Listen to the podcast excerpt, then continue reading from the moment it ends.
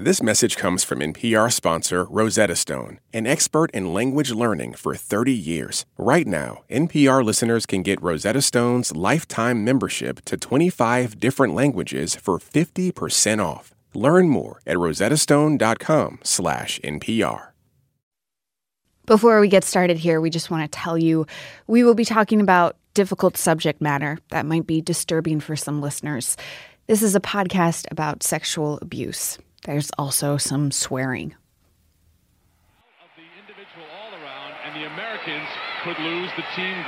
It's July 23rd, 1996. I'm 11. My little sister and I are jumping on my grandma's slip covered couches, watching the Olympics. The U.S. women's gymnastics team is kicking ass. Back in 96, they'd never won team gold. They needed one last thing to win a really good score on the vault. Kerri Strug is the last to go. She's short, got a pixie haircut, and now she's the only one who can win the team gold. On her first try, Kerri Strug botches the landing, and it's right on her butt. I, I don't know the last time Kerri Strug did something like that. This is her event. I didn't understand the scoring, but I knew falling was really bad. This, this is she, scary. Wait, she is limping. Kerri is hurt. Her coaches say she's got to get back out there. She's only got one more shot. Kerri walks back to the vault, limps a little, but her eyes are focused. She knows what to do. She will go when she is ready. Kerri stretches her arms all the way up, takes a couple of breaths, and then barrels towards the vault like her ankle doesn't even hurt. She sticks the landing beautifully but as the crowd goes nuts, Kerri falls to her knees, crawls away from the vault. Kerri Strug is hurt. She is hurt badly. She winces, holds back tears. Her coaches pick Kerri up, help her walk off the competition floor. And then her score comes in. We have got to find out if she's a 9 7 1 2. She has done it. Kerri Strug has won the gold medal for the United States team. The crowd is freaking out. Kerri is not. She's clearly in a lot of pain. On that TV screen, there's a young trainer helping to hold Kerri up. I got her, I got her, I got her, he says. Pause that. That guy, that guy right there, that's Larry Nassar. We didn't know then what we know now that hundreds of women and girls would come forward to accuse him of sexual abuse. Larry Nassar will go on to become one of the worst serial pedophiles in U.S. sports history. But right now, in this moment, he's a baby faced, up and coming trainer with the Olympic team. This moment will launch his career. He'll be one of the most respected doctors in Olympic gymnastics.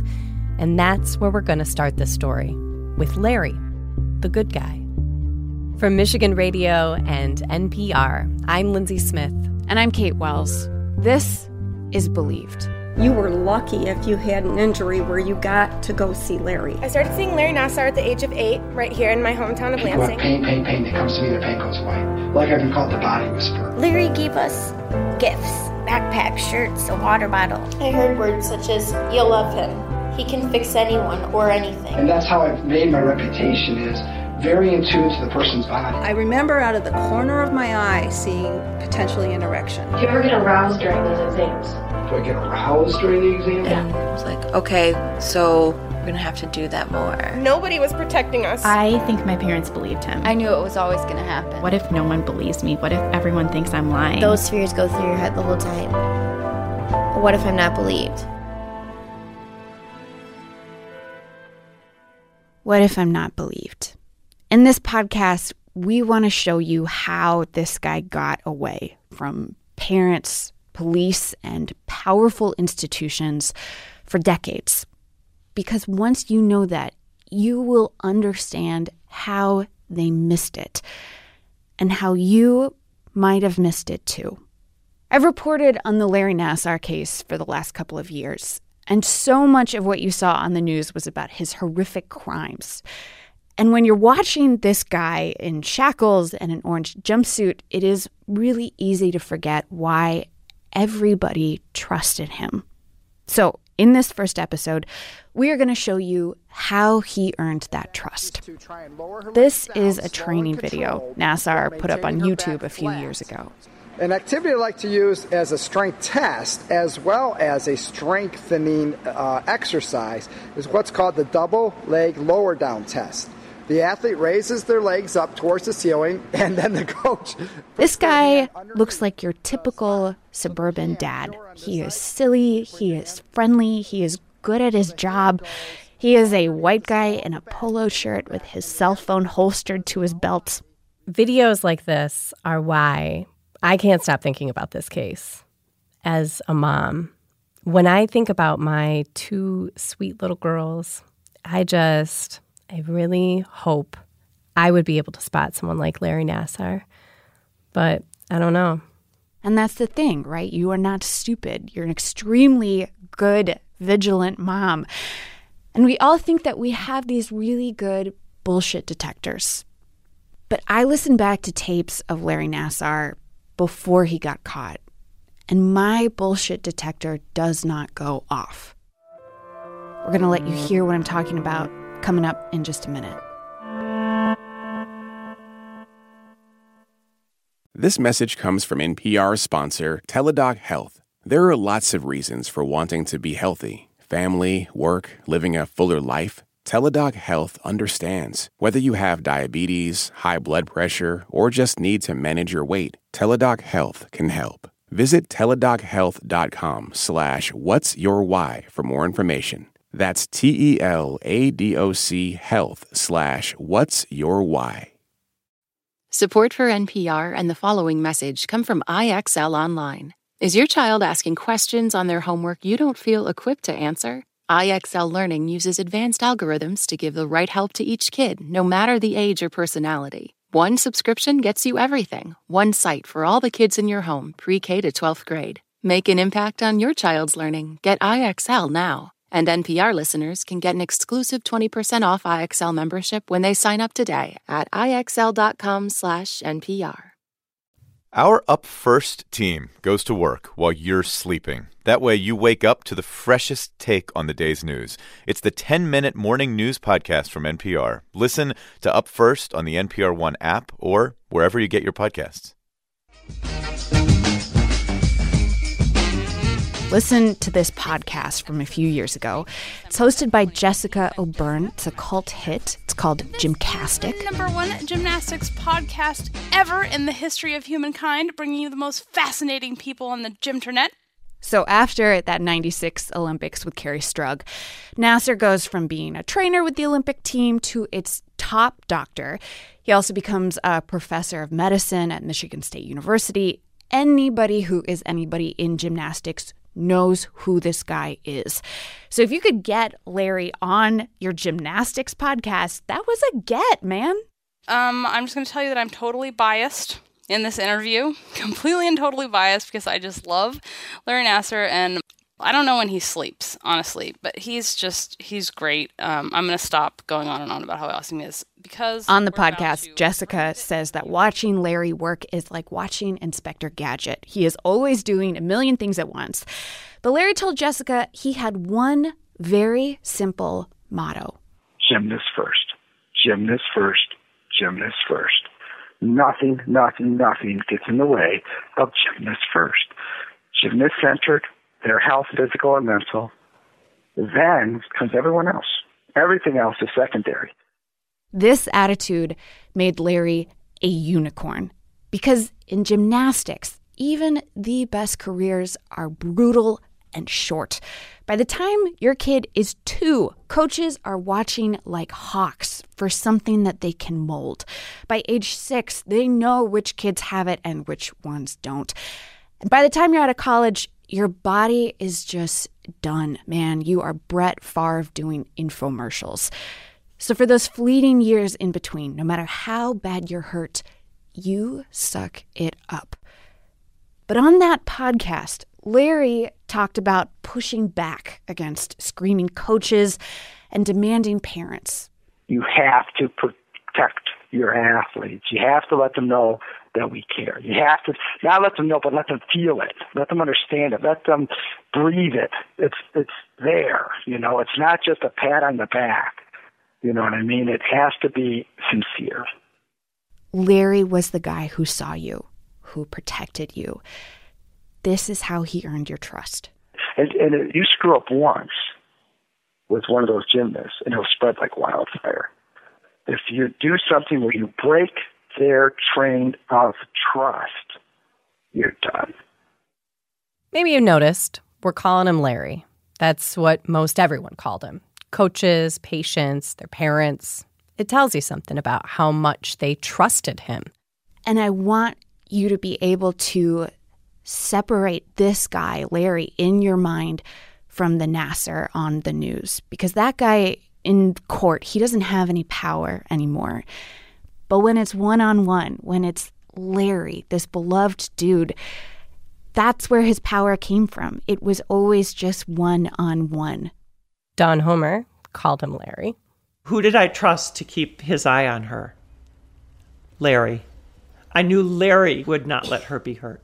Don first met Larry in the late 1980s. Up until the very end, she thought of Larry as family. Her three girls were little then, munchkins doing tumbling class for fun. Larry was an athletic trainer working at their gym on top of his work for USA Gymnastics. Dawn just wanted the girls to burn off some extra energy, especially her oldest, Trinea. She was jumping off the back of way too many couches. This is a home video from the early 90s. Trinea is wearing the team leotard, long sleeves, red and white stripes. Dawn would watch from the bleachers with a mix of awe and fear. And she would just give a little nod, just set her bottom lip, and off she would go. Dawn would watch Trinea launch her tiny body from the springboard into the air, arms thrusting off the vault. It was always just amazing to watch, to think that, geez, that's my little girl out there jumping around. And winning and winning. Did you catch that? Trinea flashes her mom a smile and says, and winning. Trinea loved winning. But in gymnastics, winning means sacrifice. Her mom, Dawn, remembers the coaches hosting a big meeting at the gym. They said 100% of your children will be injured. 100% whether it's a sprained toe or a broken back. You're going to have everything in between. So we have a trainer that's available for the Great Lakes Gymnastics girls. So, my mind, I'm thinking, yes, we're in good shape here. If Trinea gets injured, there's somebody there to help take care of her. That somebody was Larry Nassar. He'd make you laugh while he iced down your bruises, taped up your shin splints. We talked to Trinea too. She says he even smuggled in candy in his equipment bag. He'd walk in with his big old duffel bag, and it always smelled. Like, why not get a flippin' new duffel bag, bro? It's disgusting. But he'd walk in and you know, we'd get, you know, you'd come back, and if you were sad or crying, you'd get a Skittle. One Skittle. Just one. She likes strawberry the best. And she needed Larry. They all needed Larry. Gymnastics is punishing. Spend enough hours hoisting your body up and over those wooden gymnastics bars. Eventually, the skin on your palms rips right open. It is extremely painful. You bleed. I mean, it's it's not your favorite moment, but the only way to get through the rip is to do the bars on the rip. Trinea's mom, Dawn, remembers big end of season gymnastics parties where girls had to hold out their hands, show their rips to get into the party. They were badges of glory. Glory. That's how gymnastics gets in their head. Trinea's worst injury happened the summer before sixth grade when she flung right off the upper bar, landed on her face, chin, and neck. She remembers laying still on the mat in a pool of her own blood until an ambulance came. Trinea broke her nose. She was in an arm sling and neck brace. Kids at school thought she'd been in a car accident. And through it all, who was there to help her heal? Larry. He taped my ankles, he taped my shins, he taped my wrists, he worked on my shoulder. And and it works. It actually makes you better. So, you know, I mean, you don't become the Olympic team doctor by taping ankles well. You have to be able to make these girls comfortable enough to compete and to compete well and to win most likely. So he was like in his own weird goofy Larry way like magic. Larry's was the first face she saw after waking up from an emergency surgery when she was 16. She was so relieved when Larry said, You're going to be okay, kid. Trinea and Dawn watched Larry's career take off after the 96 Olympics in Atlanta, the one where he helped Kerri Strug bring home the gold. Larry brought back all kinds of gifts and mementos to give his club girls back home in Michigan. Trinea remembers worrying Larry was getting so famous he might leave her gym. Because the truth is, you could know Larry all your life, like Trinea and Dawn did, and never think of him as anything but the good guy.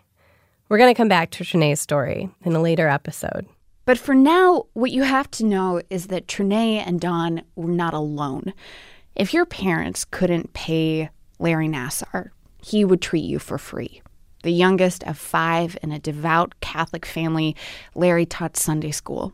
Once, his family says he ran barefoot across the street in the winter to help a neighbor having a heart attack. It took decades to expose Larry Nassar, to break the good guy spell. Not that lots of women and girls didn't try. I remember just feeling embarrassed like, oh my God, I made this report. It was a mistake, and he's going to be mad at me. My parents are going to be mad at me. The police are going to be mad at me. How Larry talks his way out of trouble with the police. That's next time on Believed. If you want to know more about this story, head to michiganradio.org slash believed. There, you can find out how that podcast host, Jessica O'Beirne, feels about her interview with Larry Nassar now and why she thinks everybody needs to hear it.